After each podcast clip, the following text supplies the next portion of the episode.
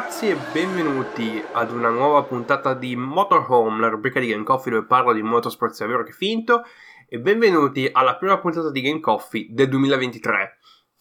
Come stiamo ragazzi? Allora io sto ancora recuperando dal covid, eh, infatti sentite questa nasalità incredibile che mi sta accompagnando da una vita sostanzialmente. Allora, prima puntata dell'anno e questa puntata sarà la prima puntata di una tra virgolette serie di quattro puntate due di Motorhome e due di Game Coffee dove parliamo di Mondo Off-Road.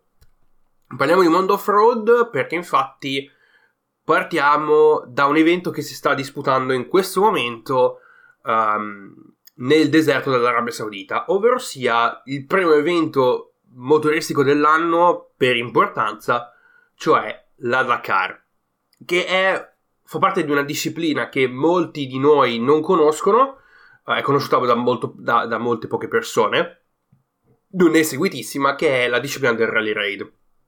Quindi, oggi vi spiego un po' come andrà questo mese, Oggi parliamo della Dakar, vi spiego un po' come funziona, come è nata la Dakar, come funziona la Dakar e quali sono le differenze tra Rally Raid e Rally classico, ovvero sia quello che in, in inglese si chiama Stage Rally. Um, quindi, questa settimana parliamo del mondo vero, parliamo del Rally Raid um, nel, nella sua interezza.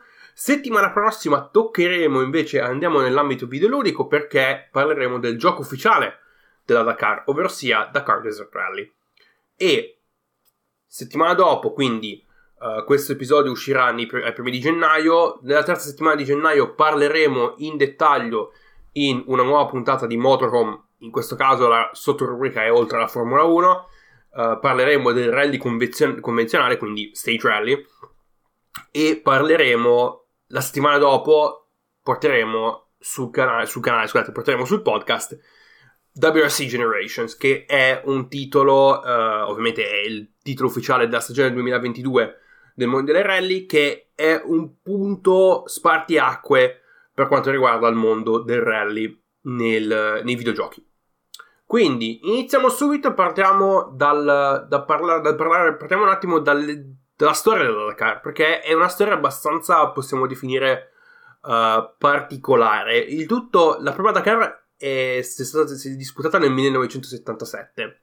Adesso non sto a spiegarvi esattamente come si è venuto in mente a uh, Thierry Sabin, Thierry Sabin uh, un pilota di moto francese che faceva questi rally, perché il Rally Raid non è nato con la Dakar, è, sono degli eventi che uh, si erano già disputati all'epoca.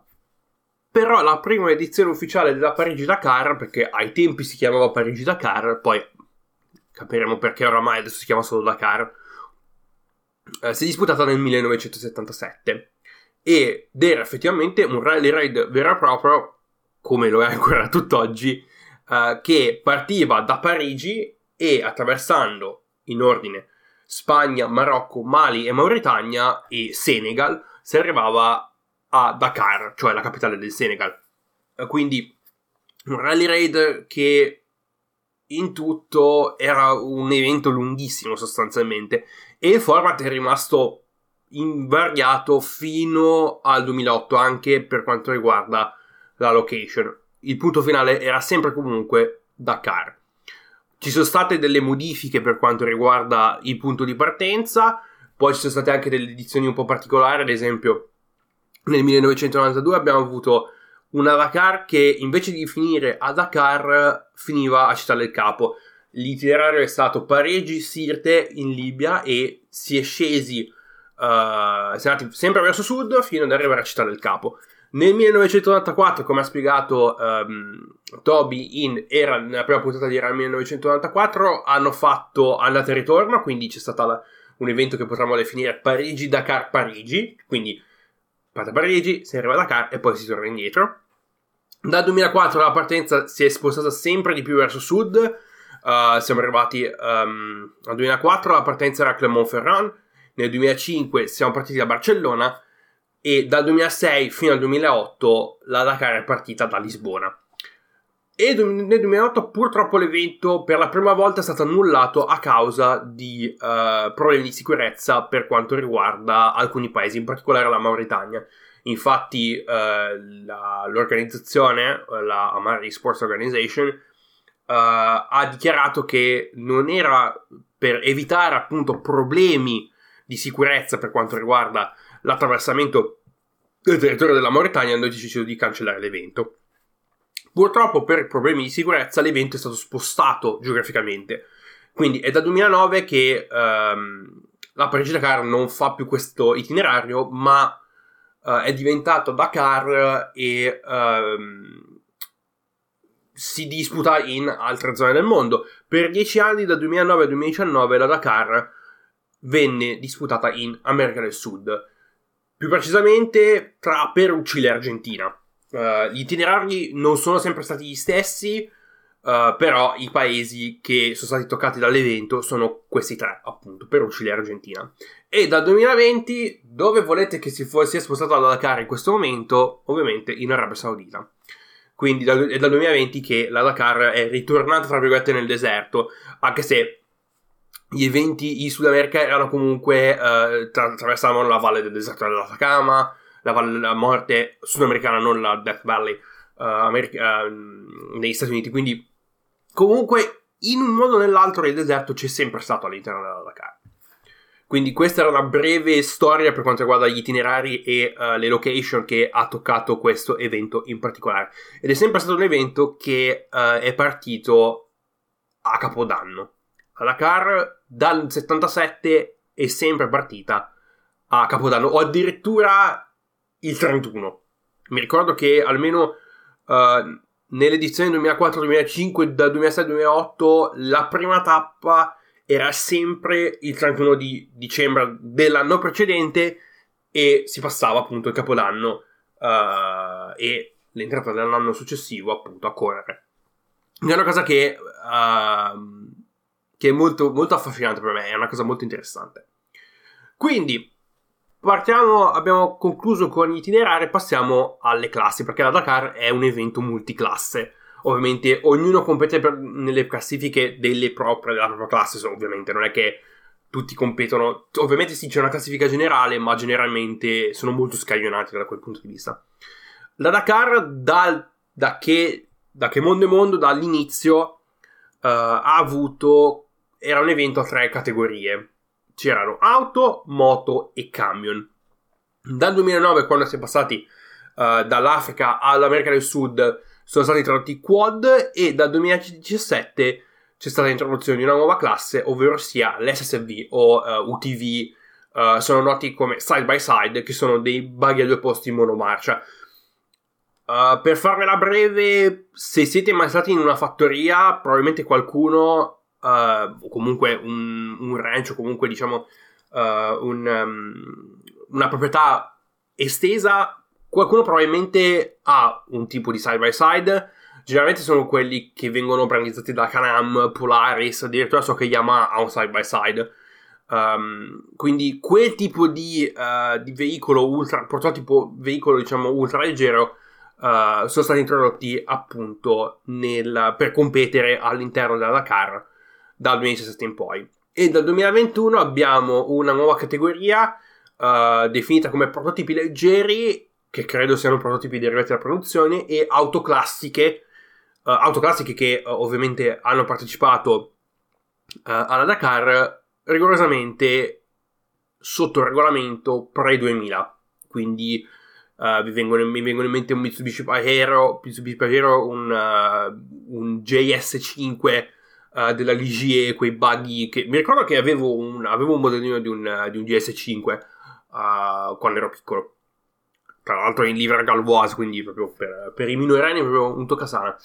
Uh, quindi queste sono le introduzioni delle classiche, delle classi che appunto si sono ehm, evolute all'interno della Dakar. Adesso però andiamo un attimo a sviscerare effettivamente le classi, perché ogni, ogni tipologia di veicolo ha delle sottoclassi, in un modo o nell'altro. Allora, uh, nella Dakar le auto sono tutti i veicoli sotto i 3.500 kg, 3 tonnate e mezzo, quindi che sia un'auto, un buggy un side by side sono comunque sotto la categoria auto, perché praticamente uh, la categoria auto ha delle sottoclassi sostanzialmente, che si dividono in so, praticamente 5 sottoclassi, ovvero sia T1, T2, T3, T4 e T5 rispettivamente. Allora, partiamo dalla T1 perché la T1 ha delle sottoclassi uh, corrispettive. Abbiamo la T1U, che sono uh, i prototipi. Ovviamente, T1 partiamo dal presupposto che uh, la categoria T1 sono prototipi cross country, quindi nulla di produzione, auto costruite per principalmente per correre gli eventi rally raid. Quindi, partiamo dalla categoria T1 che ha delle sottoclassi uh, che competono tutte all'interno della classe T1, quindi non, uh, non ci sono delle sottoclassifiche per quanto riguarda uh, le sottoclassi della categoria T1.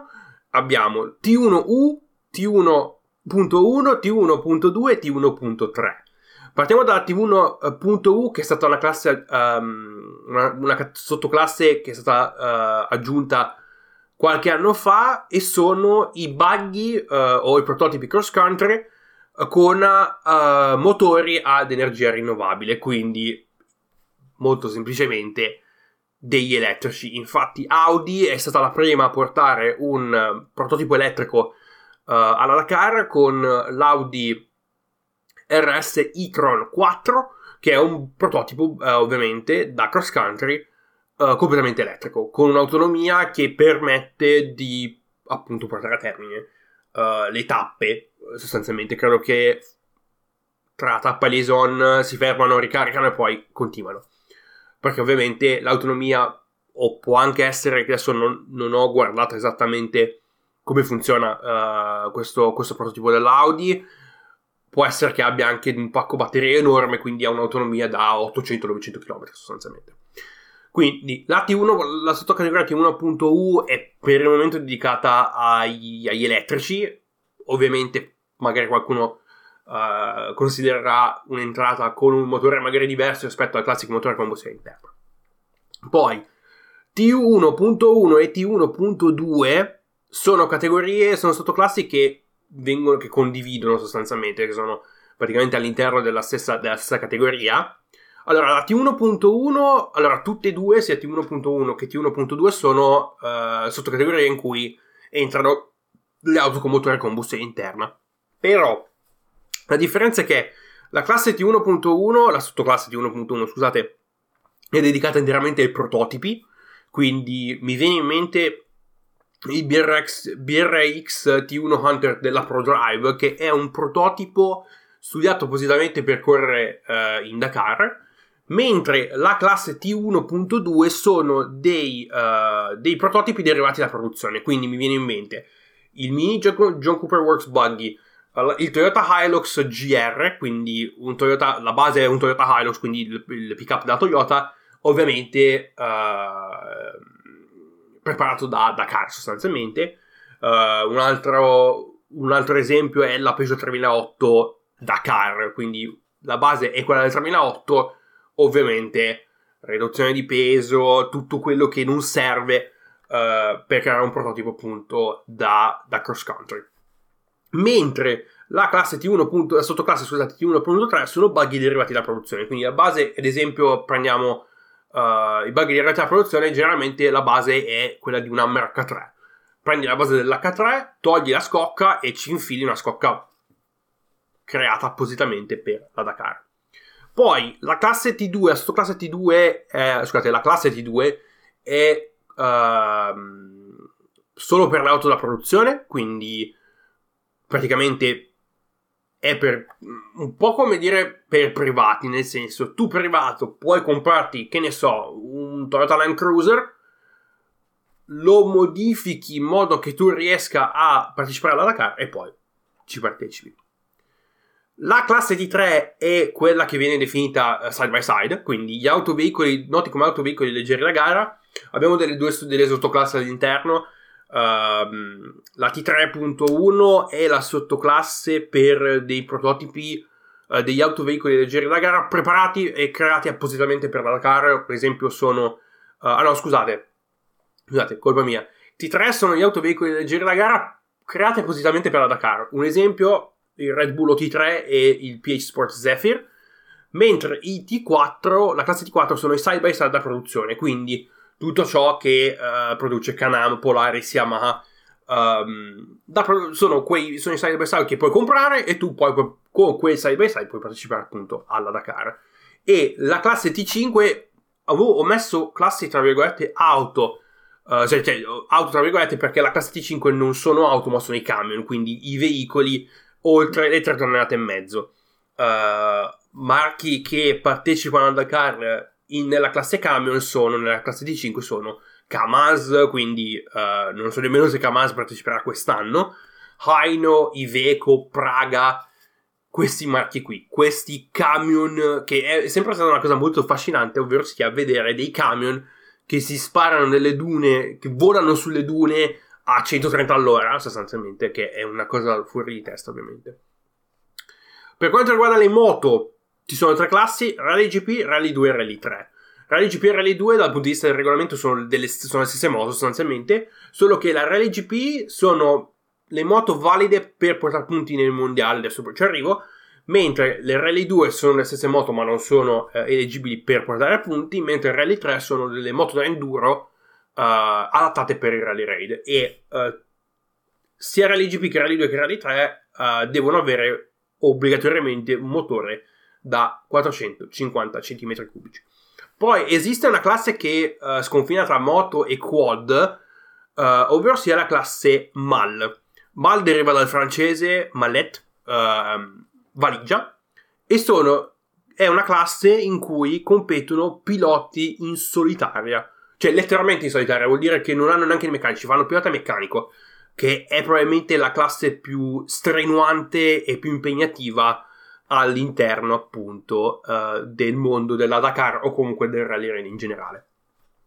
La Dakar, da qualche anno a questa parte è il primo evento dell'FIA World Rally Raid Championship e dell'FIM World Rally Raid Championship, che sono du- praticamente un campionato unico, ovviamente diviso per le federazioni. FIA gestisce tutto ciò che riguarda uh, le auto, mentre uh, la FIM ovviamente gestisce tutto ciò che riguarda la moto. Ovviamente i campionati, uh, questi, questi, due campionati sono praticamente uniti, lo potremmo chiamare World Rally Raid Championship e competono insieme Cosa che io non sapevo. Sapevo che ai tempi c'era un campionato mondiale Rally Raid, ma non sapevo che avesse continuato fino appunto fino al 2021, dove poi hanno.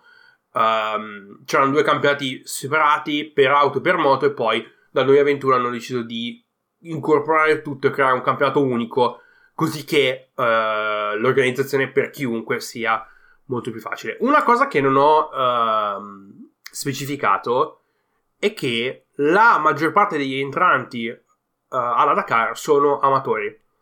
Uh, nelle liste di entrata diciamo che un 80% sono amatori, quindi competono solamente nella Dakar, mentre un 20% sono professionisti che hanno appunto uh, supporto da case uh, automobilistiche o uh, case di, di, di, moto. Mi viene in mente appunto la Audi perché la Audi ehm, sponsor ha, ha portato appunto uh, questo prototipo l'RS4 e-tron uh, Toyota con la sua divisione Gas Racing partecipa alla Dakar insomma un 20% di piloti partecipano come professionisti e come entranti per il mondiale Rally Raid mentre l'80% di chi partecipa alla Dakar generalmente sono amatori e competono solo in questo evento specifico e generalmente è gente che lo fa ogni anno quindi si preparano praticamente preparano tutto l'anno, si preparano tutto l'anno per questo evento in particolare.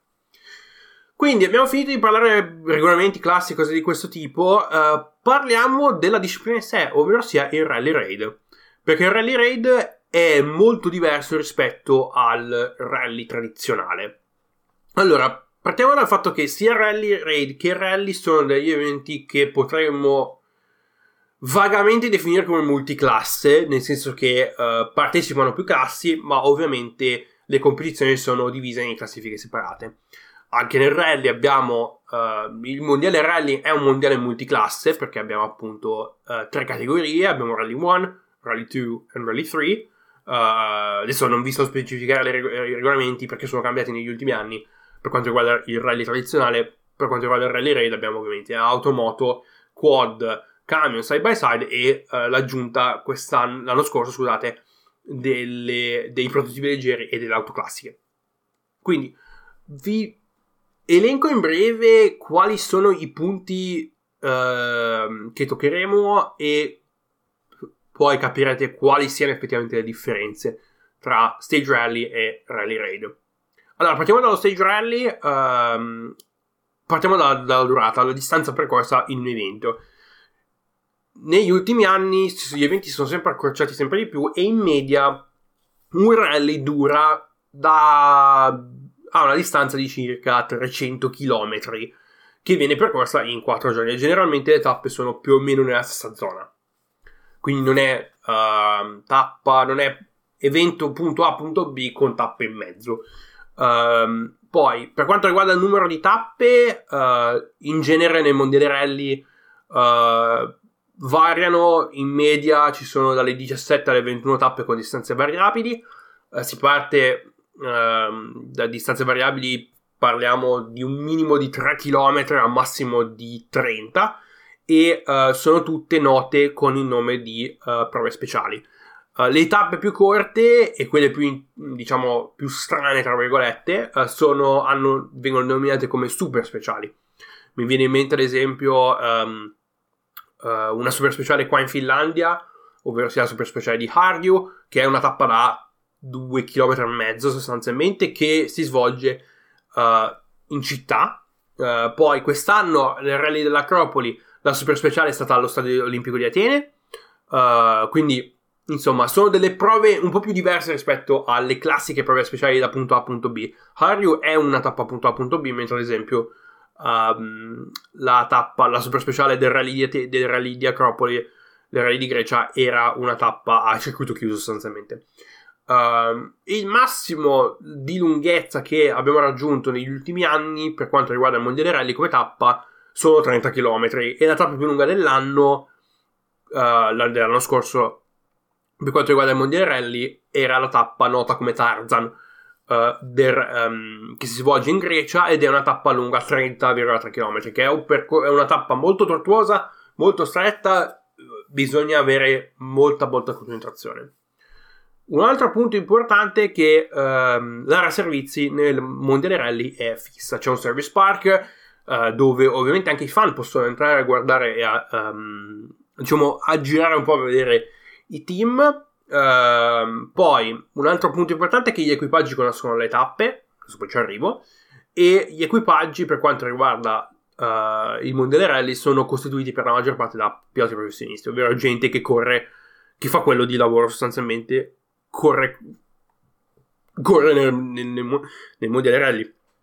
Ci sono ogni tanto delle entrate o da non professionisti o di gente che magari vuole tentare un esempio che mi viene in mente quest'anno nel, uh, nella classe Rally 2 uh, eh, in uh, il rally del, nel Rally del Belgio c'è stata un'entrata da parte di Jos Verstappen um, e nel Rally di Nuova Zelanda abbiamo avuto anche come ospite, tra virgolette, Shane Van Gisbergen, che è uno dei mostri sacri delle, della superclass, del campionato Superclass moderno, sostanzialmente. Quindi questi erano i punti e probabilmente credo, spero abbiate capito che nel Rally Raid questi punti sono completamente diversi. Quindi, partiamo dalla distanza e dalla durata. Allora, se un rally del mondiale rally dura in distanza e lungo circa 300 km, per quanto riguarda la, la Dakar o comunque il Rally Raid, parliamo di distanze decuplicate o addirittura ancora più lunghe.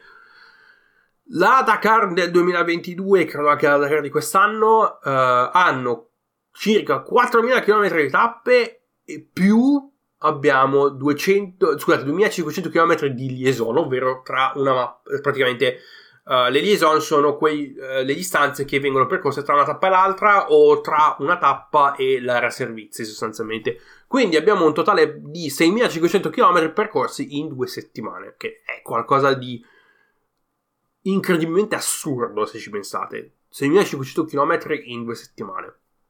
Poi Le tappe sono un po' diverse, abbiamo uh, nella Dakar di quest'anno abbiamo 16 tappe, una tappa prologo, 12 tappe normali, due tappe loop a circuito chiuso che se seguite l'Extreme E è una roba simile e una tappa maratona, quindi credo delle tappe ultra lunghe che probabilmente in una giornata fanno solo quello sostanzialmente. Uh, si percorrono circa 300 km per tappa con un massimo di 900 km al giorno. Cioè, pensate a fare 900 km al giorno in macchina o addirittura in moto. Beh, assurdo.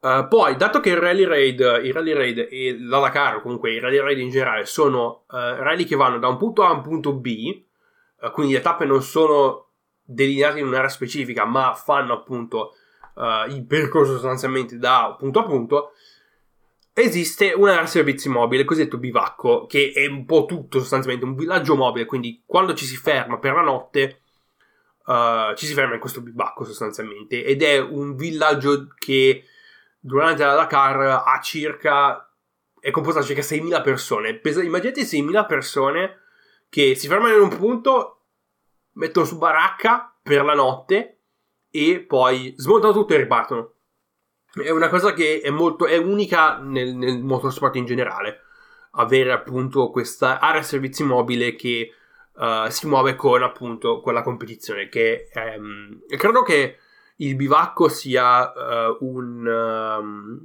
un, esempio di come creare una community all'interno uh, del, del, mondo dei motori perché se parliamo del rally parliamo ad esempio del rally o comunque in, altre discipline l'area servizi, service park o i paddock generalmente tendono a um, separare un po' la gente, sostanzialmente, separare i piloti. Mentre nel bivacco è un po' un, camp, un, po un campeggio uh, mobile, quindi uh, si crea questa specie di community dove alcuni fanno certe cose, altri fanno altre. Ovviamente ci sono i team che uh, fanno le messe a punto, riparano e tutto quanto, però i piloti che siano di classi diverse si mettono lì, comunicano, parlano, discutono, se la ridono, se la cantano, sostanzialmente si crea questa atmosfera di comunità, di community che è molto molto interessante. Un punto importante per quanto riguarda il Rally Raid. Gli equipaggi non conoscono le tappe. Ed è, credo sia, le, credo sia la parte più importante, perché nel rally, eh, prima di ogni evento, i piloti percorrono le tappe facendo una cosiddetta ricognizione, ovvero sia si percorre la tappa a velocità bassa, si mettono giù le note per i copiloti in modo che siano il più precise possibili. In modo, non, in modo, che il pilota non debba pensare effettivamente cosa ci sia di dietro, se questa curva è cieca, se questa curva stringe troppo, se questa curva apre troppo. Insomma, uh, in modo da rendere il tutto il meno pesante possibile per il pilota, in modo che il pilota ti dica tutto per filo e per segno e tu sappia esattamente dove stai andando e cosa ci sia attorno a te. Per quanto riguarda il rally raid invece questa non è un'opzione perché le tappe non vengono uh, definite e uh, non vengono rilasciate agli equipaggi e ogni tipo di ricognizione è proibita. E gli equipaggi, come ho detto prima, sono costituiti, costituiti per la maggior parte da amatori e sono strutturati in questo modo. Allora, per auto e side by side abbiamo pilota e copilota. Per moto e quad, ovviamente c'è il pilota in solitario che deve fare da pilota e copilota nello stesso punto. E per camion invece abbiamo un, uh, un, equipaggio particolare perché abbiamo pilota, copilota e meccanico. Il meccanico praticamente scende quando ci sono dei problemi e uh, aiuta i piloti e i copiloti a uh, fare rip- de- delle riparazioni sostanzialmente. Perché è una cosa abbastanza comune. se succede qualcosa, ci si ferma. Se, ovviamente se ci sono dei danni durante la tappa, ci si ferma, ci si mette lì e si ripara quello che si deve riparare. Quindi è una cosa molto particolare e addirittura c'è gente che si ferma, ci sono alcuni, competi- uh, alcuni competitor che, si, che danno una mano ad altre piloti, è una cosa che non capita sostanzialmente mai perché la Dakar non è solo una competizione, ma è anche un'esperienza per tutti. Quindi uh, è, è, molto più, diciamo, un'esperienza di comunità rispetto a uh, a una competizione in cui tutti sono per i loro per i cazzi loro sostanzialmente ecco abbiamo toccato il fatto che gli equipaggi non conoscano le tappe come fanno a navigare appunto queste, queste tappe con l'utilizzo di roadbook. Dei roadbook che, vengono, che sono uh, standardizzati e vengono consegnati l'organizzazione consegna il roadbook agli equipaggi prima della tappa, generalmente un'ora prima della tappa, in modo che gli equipaggi possano appunto guardare questo roadbook e vedere um, se ci sono dei punti di interesse sostanzialmente, vedere uh, magari sottolineare alcuni punti per, uh, da notare nel caso appunto uh, da notare come punti di interesse all'interno della tappa. Uh, per quanto riguarda i roadbook, sono standardizzati e non sono precisi per design sostanzialmente. Uh, se avete mai visto un roadbook uh, per, uh, per la Dakar, ve lo consiglio, vi consiglio di andare a vederlo. Sostanzialmente è separato in tre, in tre parti. il chilometraggio, in grande ci sono i chilometri effettivi, i chilometri totali, mentre in piccolo, in basso a destra, i, c'è un riquadro con il parziale tra un punto e l'altro. Uh, nel mezzo abbiamo un disegnino, praticamente una, una stilografia, un disegnino stilizzato di, degli ostacoli che ci sono uh, in quel punto specifico in modo da rendere appunto più facile la, la navigazione e nel riquadro più a destra vengono insegnati dei pericoli, ad esempio dune, uh, valli, acqua e vengono uh, specificati in tre modalità di pericolo diverse, uh, tutti specificati con dei punti esclamativi. Um, la Dakar ha un sistema di linguaggio proprio che è derivato dal francese. Quindi, se ci sono delle cose scritte nel riquadro uh, a destra, sono generalmente delle abbreviazioni di uh, parole francesi. Quindi, uh, ad esempio, la parola duna, la parola dunetta, dunette, è um, abbreviata in DNT. Dunet sostanzialmente. Uh, Dune è, è, è, tradotto, è abbreviato in DN. Uh, c'è tutto un linguaggio specifico per la navigazione nel, nel, nel rally raid o comunque alla Dakar. È molto interessante. Uh, quindi, tornando al discorso roadbook, da, da, da, quest'anno la Dakar o la ASO ha introdotto in alcune tappe dei roadbook diversi. Quindi l'organizzazione sceglierà a caso degli equipaggi a cui dare dei roadbook separati, nel senso che un roadbook porta ad un percorso specifico, mentre un secondo roadbook porterà a un altro percorso. Credo che si dividerà sostanzialmente in un punto specifico e poi ritorneranno insieme verso la fine. Credo. Quindi, tornando al discorso, ok, questo è il pre. Quindi, prima di una tappa l'organizzazione ti dà il roadbook. Controlli il roadbook, segni cosa c'è di particolare e poi inizia la tappa. Come funziona la tappa di Rally Raid? Molto semplicemente è una tappa aperta, quindi point to point, uh, punto a punto, parte dal punto A si arriva punto B. Ovviamente in questo caso uh, dagli ultimi anni la Dakar ha introdotto anche delle tappe uh, cosiddette loop, quindi dei circuiti chiusi, uh, ma la maggior parte delle tappe sono delle tappe aperte, appunto a punto. quindi la navigazione via roadbook è abbastanza particolare perché uh, probabilmente vi starete chiedendo, ok, sei nel deserto, devi andare da punto A a punto B, cosa fai? Fai la strada, fai la linea dell'aria, è la parte più semplice, e invece no, perché il roadbook ti dà delle indicazioni specifiche. Però come fanno a capire, come fa la direzione di gara a capire effettivamente se tu stia facendo quella strada o se tu stia tirando dritto sostanzialmente? Hanno introdotto ovviamente dei sistemi uh, eh, GPS e la base di questo appunto del, de, de, de, della navigazione comunque delle tappe in un rally raid è la, validaz- è la conferma e la validazione di cosiddetti waypoint ogni punto nel roadbook specifica un waypoint e questo punto deve essere uh, bisogna raggiungere questo punto e convalidarlo. Sostanzialmente ci passi e te lo conferma il GPS quindi la direzione di gara poi può tranquillamente controllare uh, effettivamente se tu abbia passato questi, questi abbia validato questi waypoint sostanzialmente.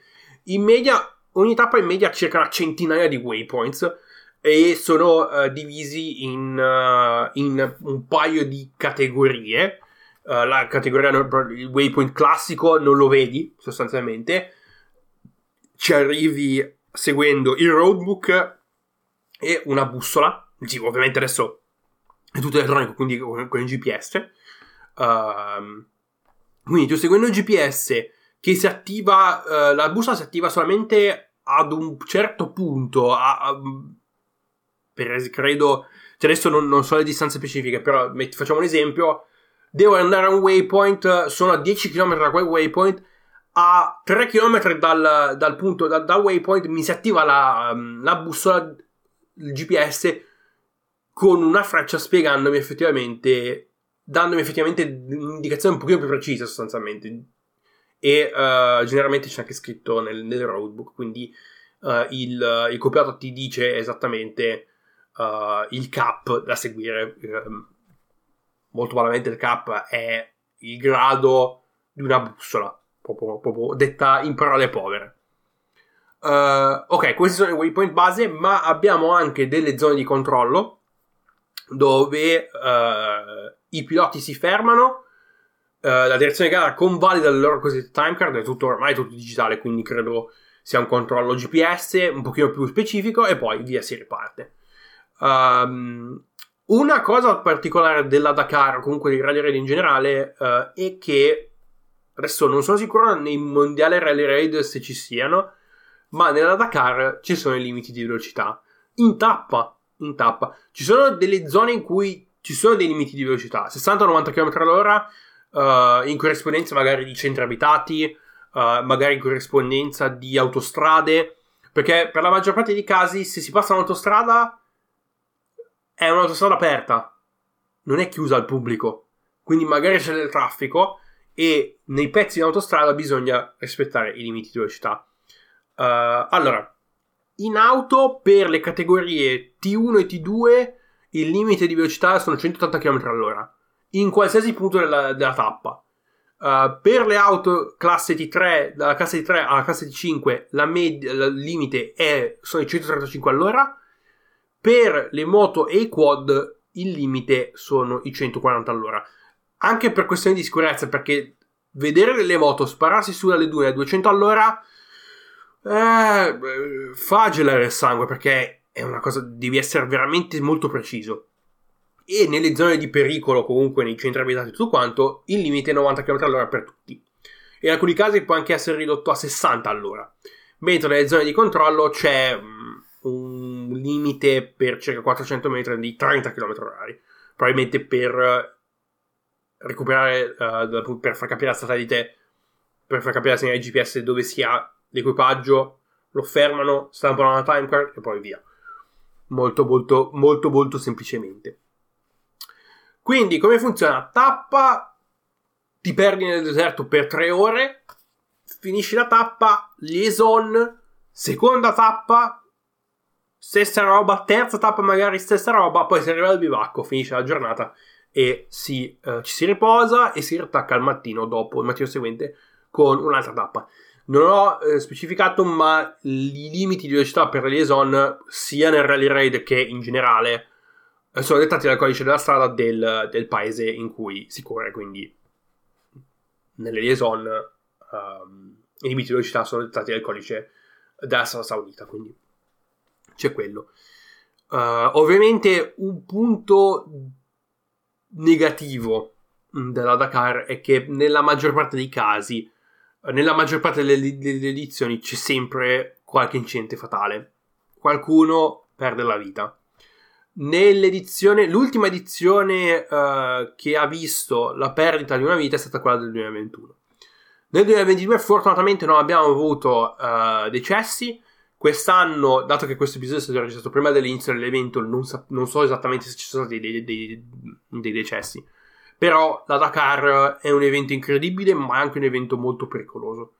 Uh, possono esserci pericoli in ogni dove, ti puoi perdere e può essere un problema perché puoi anche essere fuori di circa 20-30 km uh, dal tuo waypoint o dalla tappa in generale, quindi sei veramente completamente perso, magari in mezzo al deserto dove non hai punti di riferimento ed è qualcosa di incredibilmente pazzesco chi partecipa alla Dakar è veramente qualcuno che sa il fatto suo e uh, devi avere veramente delle, devi essere veramente uh, concentrato per vedere effettivamente dove stai andando, a che velocità stai andando, uh, cosa è davanti a te, cosa può esserci dietro di te, cosa potrebbe esserci ancora più avanti, di, più avanti di te.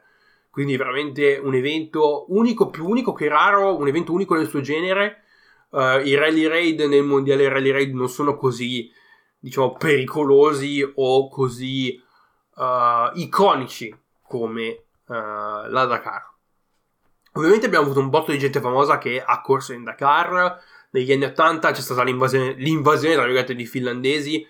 Uh, il pilota con più successo in auto è nel, nel mondiale Rally Raid e nella Dakar è il finlandese, Arrivatanen, con 5 vittorie consecutive. Uh, dall'81 all'85 ha praticamente demolito tutti sostanzialmente e ogni tanto ci riprova poi abbiamo Juha Kankunen che ha corso in Dakar, uh, ovviamente Juha Kankunen icona del rally finlandese o comunque anche comunque icona del, del mondiale rally eh, in generale. Uh, un pilota in particolare abbiamo Stefan Petransel che ha distrutto tutti in moto ma ci ha provato anche in auto uh, qualche anno fa. Poi Sebastian Loeb da quando si è ritirato dal mondiale rally partecipa uh, costantemente a Dakar. un altro pilota che mi viene in mente um, che oramai fa solo quello, è Nasser Latia, uh, pilota catariota uh, che corre sostanzialmente nei rally raid, è stato campione, è stato il primo campione del, del mondiale rally raid uh, del 2022. Fernando Alonso ci ha provato uh, nel 2020 in Dakar. Uh, un altro nome importante per quanto riguarda uh, la Dakar, però in categoria moto, è Cyril Depré, che ha dominato e distrutto un po' tutti. E l'anno scorso Danilo Petrucci ci ha provato ha andato, a fare la Dakar. Adesso non mi ricordo più esattamente che risultato abbia fatto, però comunque ha tentato questa esperienza anche lui. Quindi questo era tutto per quanto riguarda uh, la Dakar, il mondo del Rally Raid. Uh, spero che vi abbia un po' interessato e vi sia piaciuto questo episodio. Io vi ringrazio per l'ascolto, spero che nelle prossime settimane questo incredibile gonfiore nasale che ho inizia a sparire uh, e ricomincio a parlare in maniera decente. Uh, quindi, per questa puntata è tutto. Io vi ringrazio per l'ascolto. Come sempre trovate il mio link in descrizione. Ho aggiunto il link per il mio profilo Mastodon, gamecoffee at livellosecreto.it per chi è interessato al mondo dei social open source. Seguitemi su Mastodon. E noi ci sentiamo settimana prossima con una nuova puntata di Game Coffee dove parleremo di Dakar Desert Rally, il titolo ufficiale della Dakar da, dal 2020 a questa parte. Grazie mille e fate i bravi. A presto. Ciao!